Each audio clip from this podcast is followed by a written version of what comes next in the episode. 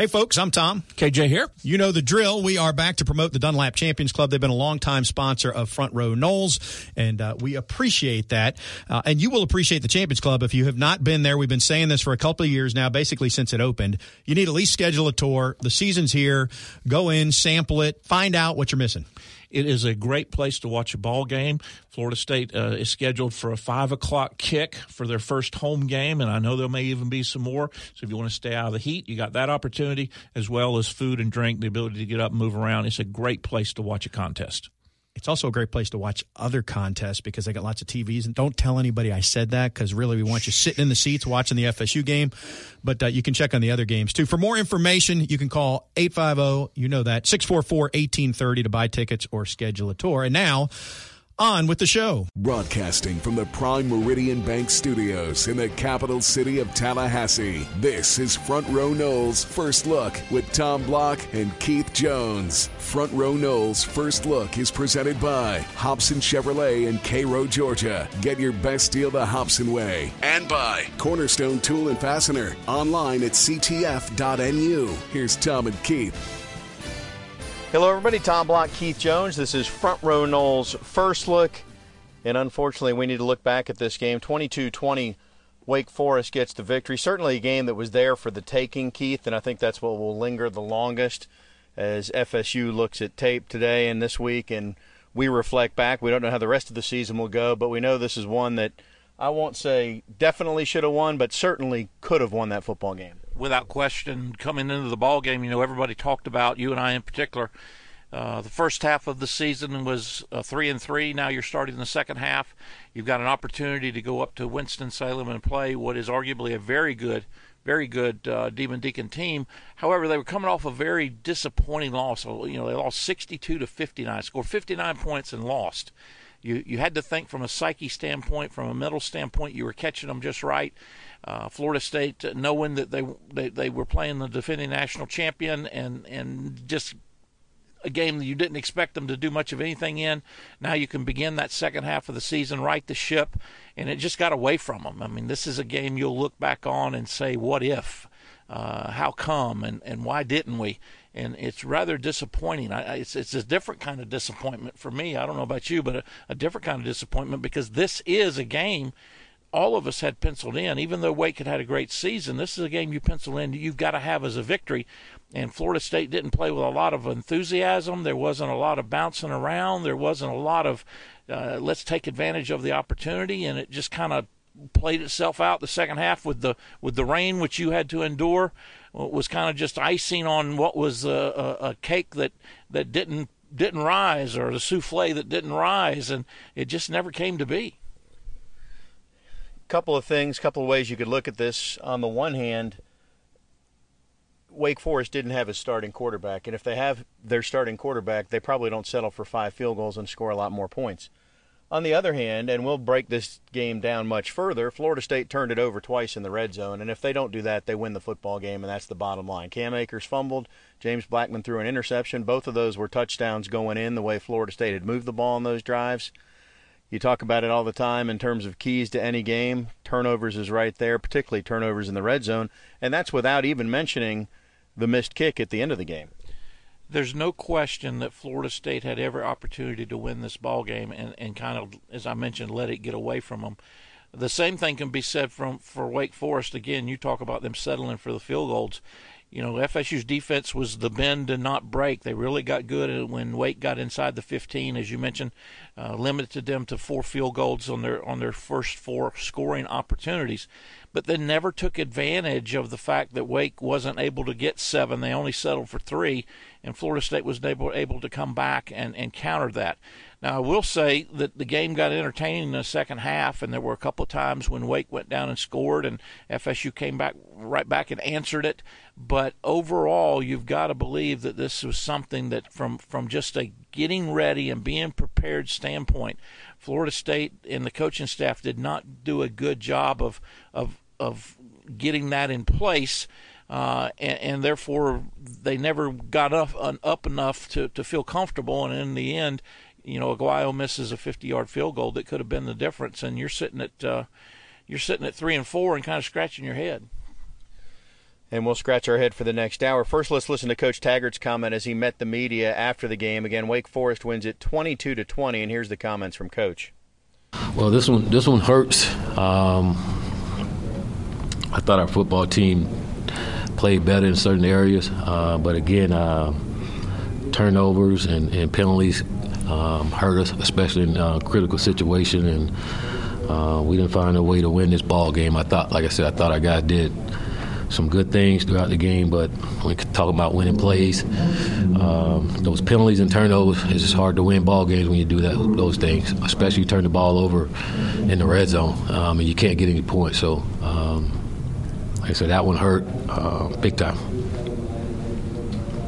Willie, before the kick, were you close to going for it? Is that why the clock, play clock was running down? You didn't know if you were going to kick it at that point because of the distance? Well, yeah, we, we, we was thinking about it, uh, going for it, but um, Ricky had a good week of practice. He was one hundred percent all week in practice, and he had a strong enough leg to, to make it, so we uh, we tried to go for it. Was the timeout, play clock was running down? Yes, play clock was running down. Coach, we saw a lot of emotion from some players coming off the field. I guess once guys got into the locker room and settled down a bit, what was the vibe in there? You know, I mean, they're disappointed. They're upset. I mean, the guys want to win, you know, and uh, have a close game like that and, and you don't win, they're disappointed, you know. We want to win just as bad as everyone else, you know, and, and we got to find a way to win the ball game, get back in the win column. Um, but they were, they were disappointed. Coach, how would you assess James' play tonight? I thought he did some good things, you know. Out there at the end, um, getting a couple fumbles snapped there at the end, but I thought for the uh, throughout the game he played well. Coach, it looked like there were times maybe when Cam Akers had it going and maybe you guys went away from him a little bit at times. Was it just the flow of the play calling, or, or just what happened with Cam? Uh, no, nah, we were just calling plays. I mean, Cam got thirty carries. He did a good job running the football for us, you know. Um, And we just we didn't execute in those, in those, those plays that we did call. But uh, I thought Cam did a good job running the football when he was in there. Well, obviously this would have been a huge win for you guys if you'd gotten it on the road and would have went up your whole season. But not getting it, what does that do? Is it, is it you feel like it's a setback? Or? Um, I think any time you lose is a setback. You know, we want to win every ball game we play, and. and when you're in a game like that, you want to find a way to win it. It would have been huge for us on the road to find a way to win a close ball game like that, and we, we didn't. So I think any time you lose is a setback, but um, but we find a way to come back and, and win the game. We're coming back at home against Syracuse, homecoming, and we got to find a way to get back in the win column. You ended up playing really the whole second, almost the second, whole second half of that left side of the offensive line, the center being guys that normally don't start. Were they? Were the starters not able to go back in, or did you like what that group was doing? Uh, we liked what the, the group was doing for the most part. Um, I know Brady had got hurt there early. Um, Jawan was not as healthy. Be- Be- Bello could have, but we liked what we, what we was doing there. We liked those guys in there. Coach, obviously down the stretch here, the margin of error is getting smaller. I guess, you know, last year we saw things kind of turn at a certain point in the season. It was a different year, but how, how, how do you feel about the group's ability to, to finish strong? Right? I feel great about it. I think our guys will. I think they'll finish finish strong. Um, we just got to get back to work, and again, we we got to make winning plays. We I say this every week, but it, it's, it's true. We can't turn the football over. You know, we got to take care of the football, and uh, we didn't do a good job with that. You know, we turned it we turned it over in critical situations. We turned it over in the red zone. We were about to score, and then we threw an interception on our side of the field. And you can't do that. Well, how do you evaluate a guy like Cam? Had obviously a huge night rushing the football, and that's a big play, two, two touchdowns. Um, but this was another big situation where you had a fumble um, earlier in this year. You had a situation where you guys could have maybe gone ahead and pushed the lead out. I mean, what, how do you handle a guy who's obviously maybe your best offensive player and one of the top two, but then also has a crucial mistake? Uh, you handle him like you handle everybody else, you know, and I thought we did that. And he fumbled, we took him out the game, and Kalen went in, you know. Um, and you got to continue to work on those things in practice. And um, and then Cam just got to take care of the football. You know, Cam's disappointed. He disappointed what happened, and uh, got to, in traffic, put two hands on the ball and make sure they don't get it. The last two times they were both healthy, you got reps for both quarterbacks. This game going in, you just wanted to ride the starter? Yes. Is did you like what you saw from him enough that moving forward, or is that something you look at film and see? Um, I thought James did a good job. I mean, he threw the ball well. Other than that interception, he threw the ball well, got it to some guys. He had some drops in there. Uh, I thought James threw the ball well. And if you look at the numbers overall, the offense ran for a good chunk of yards, and he threw for two eighty, but only twenty points. Mm-hmm. What is it? Just like you said, the turnovers? Is it just execution at big moments? Uh, I mean, we had some drop passes. Uh, we turned the ball over in the red zone. We missed the field goal. Um, those are all the points, you know. And then we, um, after we had some momentum going, we had those pre-snap penalties that just killed us and got us backed up, you know. But uh, we left some points out there, you know, whether it was drop passes or, or the turnovers. Um, that, that hurt us. You just can't do it. The comments of Coach Willie Taggart, a disappointing defeat for Florida State. You look at it, Keith, and there's there's two games now that Florida State uh, really could have won this year. Certainly the Boise game, different than the Wake game, because you were up eighteen and that was at home, and you were up eighteen at two different points in that game. This one, you never could you could never get separation, and again, and it's been a problem all year long. The third quarter and the inability to score. Florida State had momentum, if you subscribe to the theory that there is such a thing as momentum. They got the ball to start the third quarter, uh, didn't score on the initial drive, but got it back, had good field position, three drives in a row, finally got it moving, and were going in for a score that uh, that would have put them up by two scores, because it was fourteen twelve at that point. You could have gotten to twenty-one to twelve, and that's when Cam Akers fumbled, and, and from there it uh, remained a ball game the rest of the way. You know, two things we talk about all the time when you're playing on the road. You cannot afford penalties, pardon me, and you can't turn the ball over. And I guess the sub part of that is the worst place to turn the ball over is in the opponent's red zone, because you, you come away just shaking your head and wondering what if. Now, I will say from an offensive standpoint, there were times when Florida State got their running game going. That's something that F S U had not been able to do, obviously, against Clemson, and kind of gotten away from it uh, the two or weeks uh, or so prior. Uh, Cam Akers, I thought, had a had a nice game. I thought Briles called a good game in getting him the ball. Uh, he made a couple of spectacular plays. The touchdown reception uh, comes to mind. But, again, the fumble. And and if I remember correctly, there was another fumble that Cam got that we happened to get back. So that's two miscues in that game. We know about the ones he's had prior.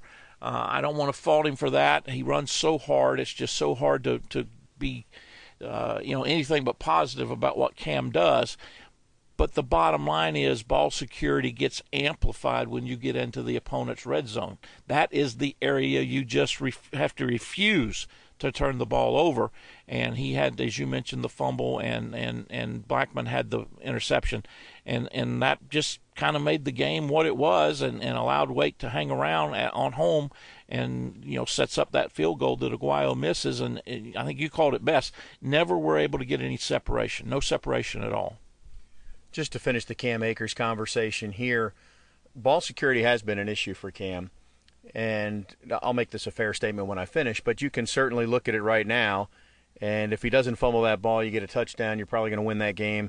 He had a key fumble in the Boise game in the, late in the third quarter, about the same situation in the game where if you go in and score, you're going to win it. Now, that said, Florida State's not in the game against Wake Forest if Cam doesn't rush for what he did. They don't beat Louisiana Monroe. They're not half the offense that they are without Cam. And it, it leads to an interesting question, which I'll pose and we can talk about in our next segment, and, and that is simply this. The Briles and Clements, I feel like, have made a difference when you compare last year's offense to this year's, but I'm not so sure that the biggest difference isn't just that Cam Akers is healthy this year and he wasn't healthy last year. Well, I think I vote for that without question. We weren't aware of how banged up and nicked up he was last year. He did not really get healthy until about the eighth or ninth game of the season. In twenty nineteen, he's been healthy from the get-go, and the numbers speak for themselves. Despite the, the miscues, he ran for one hundred fifty-seven yards. He's still averaging about one twenty, one thirty a game, whatever it is, for the season. He's still the go-to guy. You still hold your breath every time he, he puts the ball underneath that arm, uh, or he goes out on a pass and has an opportunity to bring it in. I think he had four catches in this contest. He's, he is the playmaker. Uh, I will say the other thing that, that, that we saw against Wake that we hadn't seen is that we saw some drops by the receivers, or certainly we saw the receivers not make some catches that they had previously made. The ball was off a little bit by Blackman. He was not as sharp as he has been, hasn't for the last couple of three weeks. We'll talk about that later when we uh, break down the offense. It was just a game that was really peculiar and different in those types of ways, and as a result, Wake was able to stay right in it and, and come away the win with the win in a game that you're going to look back and you're going to be very, very disappointed when you look at that tape. Especially when I utter this sentence as we go to break. Wake is bowl eligible, and Florida State has serious questions about it for a second straight year. We'll come back. Since we opened the can of worms about the offense, we'll continue that conversation right after this on Front Row Knolls First Look. Front Row Knolls First Look is presented by Cornerstone Tool and Fastener, online at c t f dot n u. Here's Tom and Keith. Welcome back. Wake Forest wins at twenty-two twenty over Florida State. Tom and K J with you. Keith, let's continue the conversation about the the offense. You mentioned that the receivers had some drops, and we'll get to the quarterbacks uh, as we continue this. We already really talked about Cam. I, to me, he's had big, long touchdowns this year. He had a touchdown, the third one in the game that got Florida State the lead briefly at, at twenty to nineteen. Tamarian Terry has, has, has, to me, has not lived up to the hype. And, and to be fair, maybe we overhyped him a little bit, but there's just been some inconsistencies there. I think he had eleven targets in this game the other night for just a couple of catches and, and less than sixty yards. Well, a combination of things that are taking place. Uh, he is drawing more attention, but there have been times when he has been open and either Blackman has missed him or not thrown the ball properly, or he's not been able to come up with a catch that we've seen him previously come up with a catch on. Now, he is going against some better D Bs in the middle part of the season. You know, Wakes are not going to make the All-American team, but they're, they're experienced, they're older. They do a good job of, of making sure they stay close.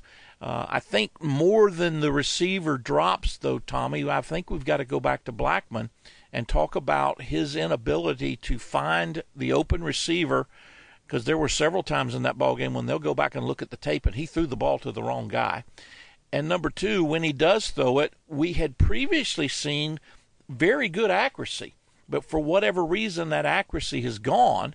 And then the third criticism is when he does run, he doesn't run in an aggressive type of style. I mean, one of the things that I was disappointed in is when he came up short, he had that third and long in the second half of the of the game, and he started throttling down two or three yards before the first down marker. I mean, I know it's hard, and we talk about these kids, and they have to be robots, and you need to know it's third and eleven, and you need to know when you get close to that first down marker.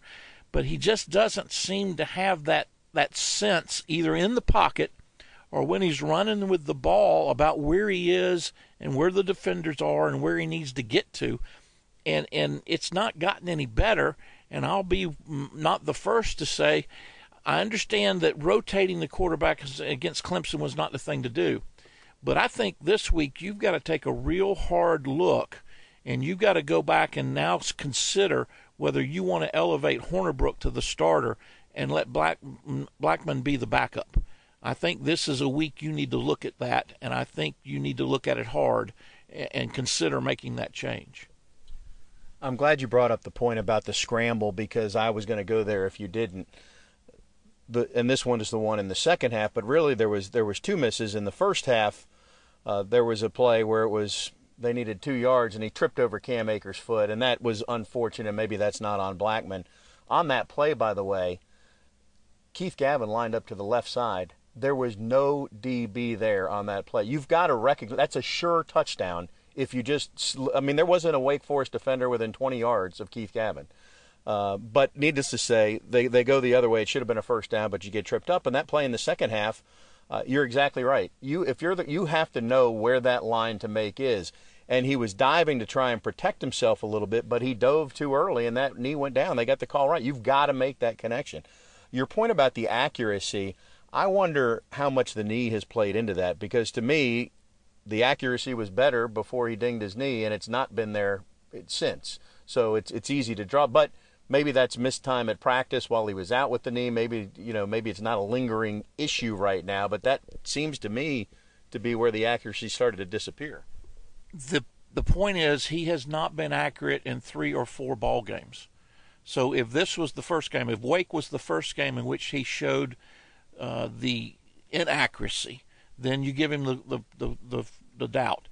You, when you couple his inability to make the read properly on some of those R P Os, and he has not been very good at doing that, if you couple the fact that he has not run well in the open space and not had a sense for where he's at, if you couple that with the fact of the inaccuracy, you couple that with the fact that sometimes he misses the open throw.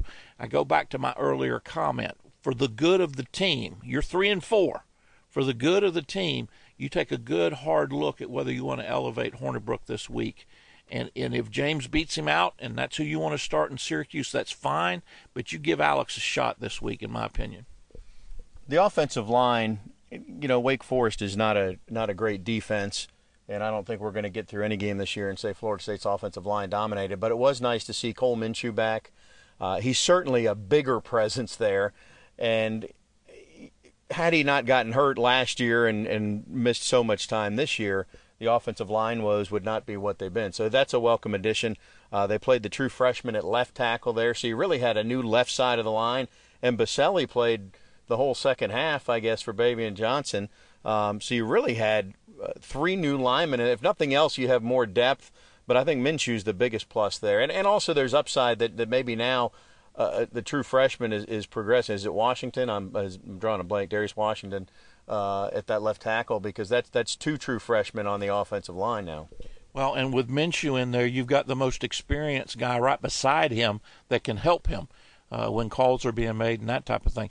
Tommy, I didn't think the offensive line played terribly bad against Wake Forest.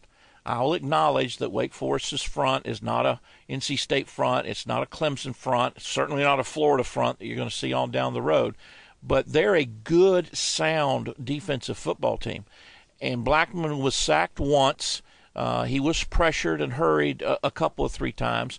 But overall, when you have a running back run for over one hundred fifty yards and a quarterback that completes sixty percent of his passes when he's not throwing accurately, then I think you, at face value, give the offensive line a little bit of a better grade than maybe they would you would have thought of previously. I think Minshew being back from a stability standpoint is very good. I hate that Babian is out, but Boselli came in, I think, uh, accounted for himself well. Uh, it's just it's just that they you would love for them to be dominant, so that there'd be one area of the of the offense that you could absolutely one hundred percent rely on. Uh, they're getting better. They're not terribly good yet, but they're getting better.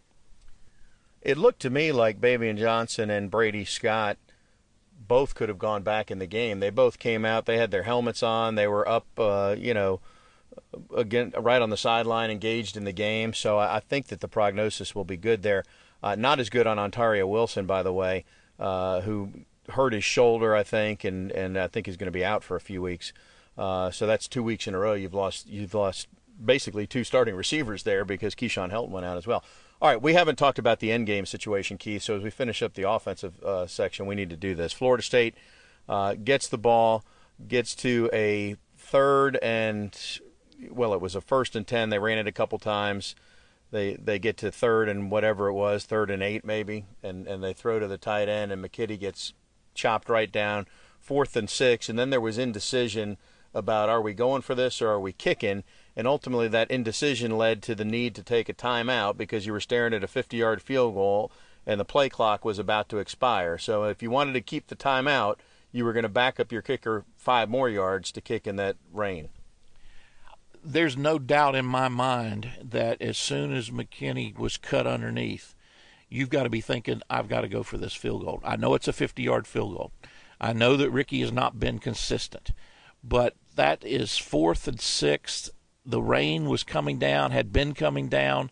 You had not done a good job of, of getting short yardage. All of your your four, all of your third down conversions were long. You did have a couple of fourth down conversions, but they were fourth and one, fourth and two. So now you're staring at fourth and sixth. That just tells me, and I'm sorry, that just tells me that the communication and the thought process, the decision-making thought process amongst the staff still has work to do, because you cannot you cannot put your kicker in the position. Your holder's going to look up and see where that, that count is. And when they got set, the count was at five. You can't ask your kicker, whoever he is, to make the kick under that circumstance. In fact, you should have been calling timeout with five seconds left to go before it got down to two or one. You should know enough about the situation to make that happen. And you should have never gotten in that situation to begin with. So the, so that criticism is directly on Willie and his staff, and, and whatever went into that or didn't go into that, they've got to get better at that, because you can't put your kicking team in that situation. It almost came back to haunt them. Well, it did come back to haunt him. The kick was no good. Now, I don't know that I subscribe to the theory that, in effect, you iced your own kicker there, because Aguayo has had issues anyway, and he missed that just as in the previous game where he missed three. It, you know, he, he pushed it to the left. Those that say you iced your own kicker, they don't understand how a kicker needs to get out there and a holder needs to be comfortable within the time. That saved them from being more rushed than they were on the second kick. It was a better decision to call timeout than to not call timeout. Fourth and six, you're right. What's interesting, and, and we'll never know the answer to this, but if McKitty gets four yards there and it's fourth and two, do you think they kick, or do you think they like the percentage chance better to convert fourth and two? Oh, if it's fourth and two or fourth and one, they go for it. There's no question in my mind. You just can't go for it on fourth and six. You've just not had plays that have done that. Cam's either been sh- st- shut down at the line of scrimmage, or gained a yard, or he's gained nine or twelve or thirteen. I I I, haven't, I don't have the play sheet in front of me, but I don't think he had a six-yard run in the ball game, did he? That would be that would be my vote. Well, regardless, I get your point. I mean, if it's fourth and even fourth and three, maybe they go for it. But uh, ultimately, that wasn't the case. Now, the other time, so then uh, they only had one timeout left. They had to use one there. The other timeout that was called uh, earlier in the second half was when Wake Forest was punting. Taggart didn't call it. It was called uh, by the, somebody with the special teams, and I, I think they had too many men on the field, maybe not enough men on the field. I'm not positive. But whatever it was, it was taken there because they, it appeared they weren't lined up correctly and didn't have the right personnel as Wake was getting ready to punt. And what does that go back to? Coaches' communication. Again, these, these things shouldn't be happening in game number seven of the season. Ended up uh, costing them, because at the end you only had one timeout remaining, get the ball with forty seconds. Uh, there's not a lot to decipher there. I think the odds of, that Florida State was going to go uh, to field goal range from its own twenty-five with no timeouts, not very good. But certainly quarterback dropping the ball didn't help, because that twice, and that was basically how the game ended. That was how the game ended. That, that was exactly how the game ended. And probably those last two plays – or a microcosm of how the whole game was. You, you, you, you were, and then you were disappointed, just disappointed. All right, we will uh, step aside and, and come back and talk uh, defense, I guess. But first, uh, a word from Mister Jones. We want to bring your attention, bring your attention to Cornerstone Tool and Fastener. It's your location for all your tool needs. It's where all the pros and do-it-yourself workers shop. Big box pricing with local service. Two locations to choose from: eleven ten Stuckey Avenue and thirty-two sixty-nine Crawfordville Highway. The Tallahassee location is open on Saturdays from eight a.m. until noon. Cornerstone Tool and Fastener. More Front Row Knolls First Look right after this. Front Row Knolls First Look is presented by Hobson Chevrolet in Cairo, Georgia. Get your best deal the Hobson way. Here's Tom and Keith. Front Row Knolls First Look, Tom Block, Keith Jones. Remember, our regular Front Row Knolls show comes your way each and every Wednesday at six o'clock right here. Florida State getting set for homecoming in Syracuse later this week. We'll talk more about that matchup in our next segment. Let's talk about the defense, though, Keith. We went into this game, I think everybody I know expected this to be a high-scoring game. We looked at Wake's numbers last week. Florida State's defense has struggled. We thought Florida State's offense would have more success. I mean, I really thought, I think I picked forty-one to thirty-five or something like that. Uh, but even if you if you backed it off a little from there, I think everybody else had thirty-something to thirty-something is how this game was going to turn out. Didn't go that way, and the F S U defense played really well. I remember sitting there in the first quarter, first quarter and a half, and we've mentioned this previously, when Florida State defensively was not able to hold Wake Forest. They were able to get yardage. But once Wake got inside the twenty, got inside the fifteen, F S U was able to stiffen up and was able to keep them out, make them settle for three and not seven. And particularly after the fourth one, I'm sitting there going, okay, they got twelve points. It's twelve to seven, I think, is the game right then. And I'm going, you know, F S U scores one touchdown, they're ahead. And, and Wake's had all of the success the entire first half. yes, I thought the defense played uh, well. Uh, it's a difficult different de- offense that, that Wake runs with the way they run that mesh point, and they take such a long time. They literally are walking the ball behind the line of scrimmage, and sometimes even when they hand the ball off, the ball carrier will sit, literally stop for a second, see which way to go. Uh, I thought their their running back was unbelievably tough. Uh, every time you thought you had him down, man, he was squirting out of there for another two or three yards. I thought their quarterback was more than manageable. Sage had an unbelievable first half, had one fifty, one sixty yards receiving in the first half alone on the outside, Sage Surratt, that is, and Florida State did a good job of, of cutting that out in the second half. Uh, I think the weather had a little bit to do with that. The ball got a little slick, and I think both quarterbacks struggled with that aspect of it. But I thought the defense played well enough to win. You're not going to have a defense go out there and keep Wake to two hundred yards like you saw five or ten or twenty years ago. That just doesn't happen to today's game. But they played well enough to win. They came up short, and I know Coach Barnett and his group are disappointed. They almost came up short of safeties in that game, with Nasruldeen getting called for targeting on the first drive of the game. And then when Levonta Taylor had that targeting call, as they were reviewing it, I mean, literally the only other safety that was there was Raymond Woody the third. So that's why it was Dent and Levonta Taylor played the rest of the way. And they were shorthanded there. There's no question. Uh, and finally, and fortunately, they did get the Taylor targeting corrected. You know, it's interesting to me, both Gene and, and, and William struggled with this, but that was not a personal foul targeting, which is normally what you get against a quarterback or against a defenseless player. That was a true targeting call. So either Taylor is going to be tossed out of the ball game or he stays, but there's no yardage penalty. There's no yardage penalty on a true targeting call. And so, therefore, the ball came back to the original line of scrimmage. Not, not on the Taylor one, it didn't. On the one on Wake that they reviewed, there was no penalty. But on the on the Taylor one, they called defenseless receiver. I, you, I'm sorry, you are correct. I was trying to be smart, and I ended up shooting myself in the foot. My point being, from a rule standpoint, a true targeting call doesn't have a yardage penalty associated with it. But, yes, thank you for correcting me. Taylor's won. They were able to go back, and it was kind of interesting. These referees were, were covering each other's rear end so much. They didn't make a lot of bad calls, but if you go back and look at the tape, you'll see a referee throw the flag and know that he threw it for a targeting-related thing, and all of a sudden you'll see another one or two flags come in. I am so frustrated. You're, you're my new hero. I am so frustrated. We've got to go to the S E C model, which is when in doubt, keep the flag in your pocket. Because right now, when in doubt, they're throwing handkerchiefs all over the field in the in the A C C. Well, we've sat in meetings. We've talked about this, so we're beating a dead horse here. When uh, the late Doug Rhodes would lead the officiating seminars at A C C kickoff, when in doubt, throw the flag. He'd, he'd explain that's what the officials are, are instructed.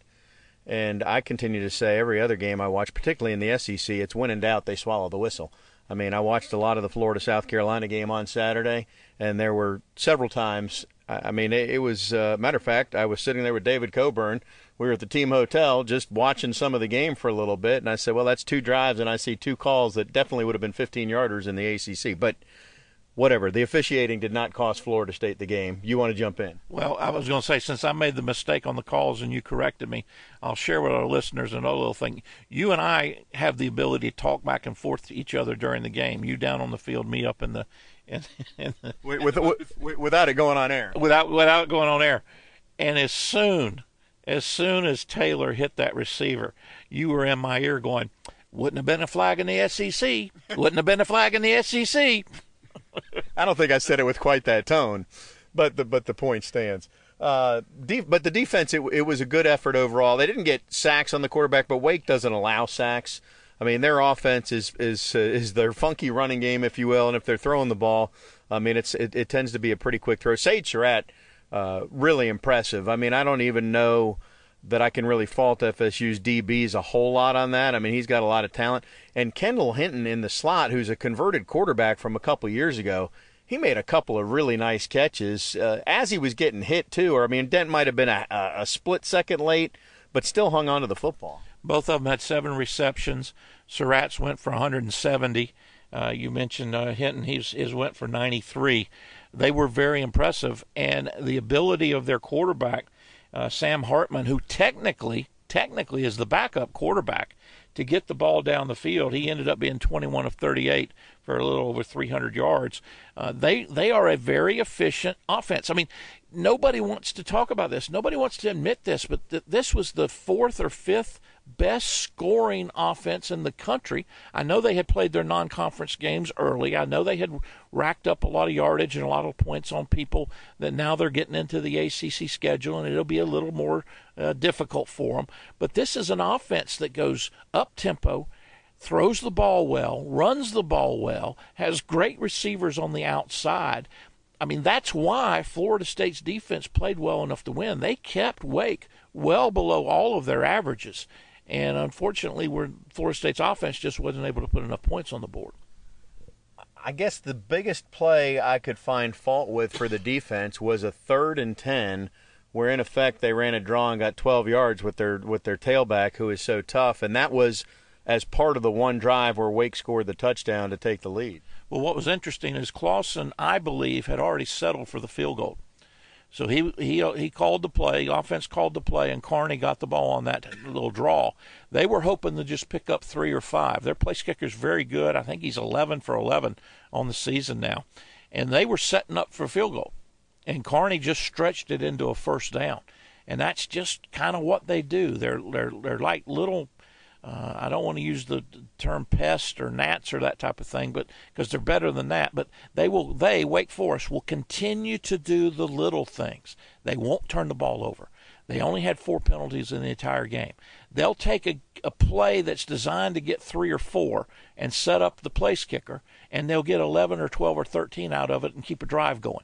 That's that's who Clawson's teams are. That's who Wake Forest is. Fundamentally sound is what you're saying, and it showed in the kicking game too, not just the place kicking. The punter, I, I know he shanked one, but man, before that he was really booming them, and uh, they do the little things, and it's it's a credit to Wake Forest there. But again, uh, as far as the defense, I don't think there's anything else we need to add about it. Marvin Wilson, uh, you know, everybody held their breath in Seminole Nation for a little bit uh, when he went down, but uh, that was that was minor, and he ended up coming right back in. And I think other than that, pretty clean. Emmett Rice, we should mention, Emmett had a career day. He had fourteen tackles in this game and uh, really did a nice job. He did. Uh, we continued to see, uh, we saw it early, where Florida State from a defensive back standpoint will have players in position and just not be able to make the play on the ball. Uh, you mentioned it. I really like Akeem Dent. I think his ball skills and his instincts are really, really good. He just needs more reps, the freshman. And and he was just a hair late on a couple of things, particularly in zone coverage. I think when he gets some more time, he's going to be really, really good. Uh, but Florida State, you know, was just that one step or half a step away of making some great plays. And when your offense is, is the way it is uh, and not scoring at the same clip, you would really like to have those, those plays, uh, you know, one or two of them during a ball game. So Florida State's defense holds Wake Forest to twenty-two, but uh, it's in a losing cause, twenty-two twenty, the final score in this one. And uh, we'll come back and we'll wrap things up on Front Row Knolls' First Look right after this. Front Row Knolls' First Look is presented by Cornerstone Tool and Fastener, online at c t f dot n u. Here's Tom and Keith. Back on Front Row Knolls' First Look, Tom and K J with our final segment here and final look back as Florida State drops to three and four. And uh, I guess before we tie up lots of loose ends, I'll turn it over to you for our Prime Meridian performance of the game. We will take a look at that. Of course, hands down, the, the performance of the game goes to Cam Akers. thirty carries, one hundred fifty-seven yards on the ground and a touchdown. Four catches for forty-two yards and a touchdown. By my count, using my good Wildwood math, that's one hundred ninety-nine yards of Uh, all-purpose yardage from the line of scrimmage. Cam had an outstanding, outstanding ball game. Speaking of performance, Prime Meridian Bank was just named one of the best banks to work for by American Banker magazine. Want the bank where they greet you by name, smiling faces that offer you coffee and a cookie when you walk in the door? That's what I call a great performance. Try my bank, Prime Meridian Bank. Member F D I C, offices in Tallahassee, Crawfordville, and Lakeland, or on the web at try my bank dot com. All right, so this week Florida State gets Syracuse. It'll be homecoming. Kickoff is set for three thirty. This is Florida State's running out of opportunities at three and four. You've got five games left. You got to win three more to get bowl eligible. Now, the rest of the games, save for Florida, well, Alabama State, you're going to outman. You're going to win that game. And, and Florida, you're going to have to play your best effort to, to, to beat a Florida team that's playing well this year. But if you look at the next three games, they're going to be just like the Wake Forest game. I mean, they're going to be coin flip type games. Florida State may be favored this week, but but in, in general, there are three games that you can win. You need to go on a three-game winning streak is what you're saying and what we're saying. It starts with Syracuse. Homecoming is a terrible, terrible weekend for football players because there's a whole lot of stuff going on that you don't get to participate in, but generally speaking, all that stuff is going on. So while you'll not be participating and not be tied up in it, you're looking around going, what is, you know, I'm never, I never went to the parade when I was playing ball. Uh, I never saw, obviously, the halftime when the homecoming court was announced and those types of things. But you know there's a buzz going on. You know there's a big thing going on at Sucker Center on Friday night. Our good friend Gene Deckerhoff, I guess, will be emceeing again. But you're sequestered and you're not a part of that. And, and you know it's going on, but you can't participate, so it becomes a little bit unique. Hopefully, maybe. Maybe the kids will take that opportunity to refocus and, and look internally. Because, again, like we talked about in the pregame against Wake Forest, we're back to an issue where you're playing for the name on the front of your jersey, not the opponent. F S U has got to work on the things they've got to work on. They've got to be better on the offensive end and cutting down on penalties and turnovers. They've got to be and continue to be reactive on the defensive end. Syracuse will come in here and they do some things in their offense that are difficult to handle. They'll probably come in and run the ball uh, more than, than they normally would to try to take time off the clock. They're coming off of a big loss. Uh, of course, they're, they're kind of used to that. I think you mentioned to me that uh, they're the only winless team in the A C C. They do not have a league win, but we know what can happen against Syracuse with under Coach Dino Babers. They're going to hit you defensively. They're going to come after you on offense. They don't mind doing a little uh, trickeration. They don't mind doing things a little um, off of the chart. Uh, they'll they'll not be as up tempo as as Wake was, but they'll come in here and try to run the ball at a pace and try to throw the ball down the field. And Florida State is going to have to pay attention to the name on their shirt, get better at the things that they've not excelled at, continue to be good at the things that have worked for them if they want to be victorious about seven o'clock on Saturday here in Doak. The two things that come to mind when I think about Syracuse, one is Tommy DeVito, who's been their starting quarterback this year, got hurt the other night against Pitt. And I don't know his status for this week as we're recording this. I do know when he came in in relief of uh, the starter, oh, his name completely escapes me. I wanted to say Eric Crouch, which is a quarterback from Nebraska from twenty-five years ago. But you know who I'm talking about, Syracuse's regular starting quarterback. DeVito was lights out against F S U in that game last year, but he has struggled some this year, and I don't know if he's available this week. The other thing I was going to say, and this is a matchup that favors Syracuse, their D Ns are really good. And those guys go against Florida State's offensive tackles who have struggled this year. So that that's a matchup that Florida State's going to have to, to scheme around. Uh, first of all, thank you, but no, I can't help you. I don't know the starting quarterback's name either. Uh, that has become a lingering and continuing problem uh, for one K J. And you're exactly right. From a, from a pressure standpoint, Syracuse is as good as anybody in the A C C at getting pressure on the quarterback. And whether it's Blackman, whether it's Hornibrook, they're going to have to be able to recognize and get the ball out of their hands quickly. You know, one thing that defenses have done that have particularly been uh, difficult for James, Tommy, is is they have now gone to the corner blitz because particularly if they come from the side that James is not looking, he never picks it up. And remember the old days, if you if you had a blitz coming, particularly a corner blitz, you'd go to a hot read. Well, James isn't even seeing the corner blitz, so I don't know what hot read they could go to.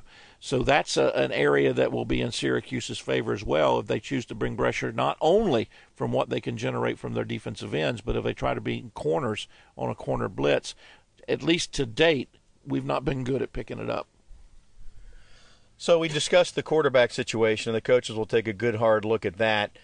The offensive line, I think that now that they've got other bodies back, I think there's some decisions that they need to make there too. I mean, I, I, as I mentioned earlier, I think you know Babian probably could have played, and I and I think they've returned to him, but they let Boselli go to see what he could do.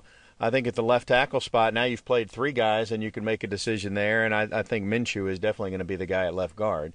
And then the other change you're going to see offensively is that Ontaria Wilson is out of the mix, and so what does that do to the rotation and, and getting some other guys uh, some snaps? Because as the season wears on, Florida State's just, it seems like they're losing a player a week now. Injuries have become an issue, and season-ending injuries in particular. And uh, you just hate to see that for anybody, your opponent, yourself, obviously. But, yeah, Florida State is going to have to be a little more creative with their personnel. Uh, I think that gives an opportunity for some kids to, to get balls thrown their way that we haven't seen a lot of. You know what Terry's going to do. Uh, D J. Matthews has been a little underused. We haven't seen him as much. He may get an opportunity with some more reps. Again, I like getting the ball to Akers out of the backfield. Uh, it's good that uh, Laybourne, uh, Laybourne, rather, is is getting more reps and able to dispel Akers a little bit. Uh, he had a very good game against Clemson, not so much from a production standpoint uh, against Wake Forest, but he was in there. So personnel issues are things that uh, Coach Briles and Coach Clements are going to have to continue to pay attention to. Let's see what they come up with. Talk special teams as we finish things up here real quick. Uh, I will, first of all, regarding kickoffs and fair catches and that sort of thing, I was in favor of Florida State not fair catching uh, a couple of times. It didn't work out for Florida State with the, the way the returns went against Wake Forest there with Harrison, but Wake has not been good in, in terms of kick coverage, so I thought Florida State might be able to get better yardage. But more specifically, D J. Matthews has got a, somewhere along the line in the last couple of weeks, he stopped going to get the punts and catch them, and too many are bouncing. Now, he couldn't have gotten all of them against Wake, but you can speak to this. So there, there's some out there that are hitting the ground that should not be. Your number one priority as a punt returner is to catch the football, period, the end, because you have the option of the fair catch. So you control being able to get to the ball. Two things. Number one, in my opinion, and this is a coaching issue, D J lines up too deep. He lines up forty-five, forty-seven yards deep. I used to line up at thirty-five and make them kick it over my head. And if they do, so be it. But I'm going to get them up front, and I am not going to let a drop ball drop in front of me. Catch the football. Use the fair catch if you have to. The kicker for Wake was very good. He had four inside the twenty. He punted eight times, had four inside the twenty, had a long of sixty-one. I get it. But D J's got to move up a little bit, and then your mindset. Your mindset has got to be not return. Your mindset has got to be catch the ball. And then if it works out where it's a little bit of a line drive or you have to back up ten yards and you've got some extra space, then you know you can get into the return mode. But catch the football. It does not get to hit the ground, period, the end. The other special teams question goes back to Aguayo and whether or not we've seen the last of him as a field goal kicker, given that he had the game earlier this year where he missed three badly and the job was sort of up in the air.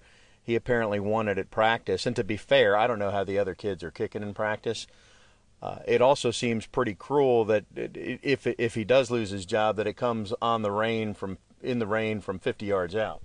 I think what I do, again, depending on what's going on in practice, is I, I take Grotehouse and, and I go forty and in. I'm going to go with him. Long stuff, I'm going to let Aguayo continue to kick because he's got the good leg.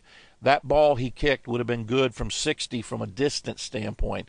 He he just pulled it uh, to the left. So I, I would mix it up, but I would I would go ahead and make the change if no other reason to send the message to Ricky. You got to double down on your efforts during practice the next coming weeks if you want to get your job back. I think we uh, have wrapped things up here. And, and, by the way, I still can't think of the Syracuse quarterback's name from last year. But, folks, before you discount this, I'm just going to point out it's four fifty-nine Sunday morning as Keith and I finish this. And uh, so don't hold it against us. It's what we do for you guys, and we appreciate you listening. Yes, and when you're listening, uh, we'll be sleeping. All right, but we will be back for our show on Wednesday. He's Keith. I'm Tom. Thanks for tuning in to Front Row Knolls First Look.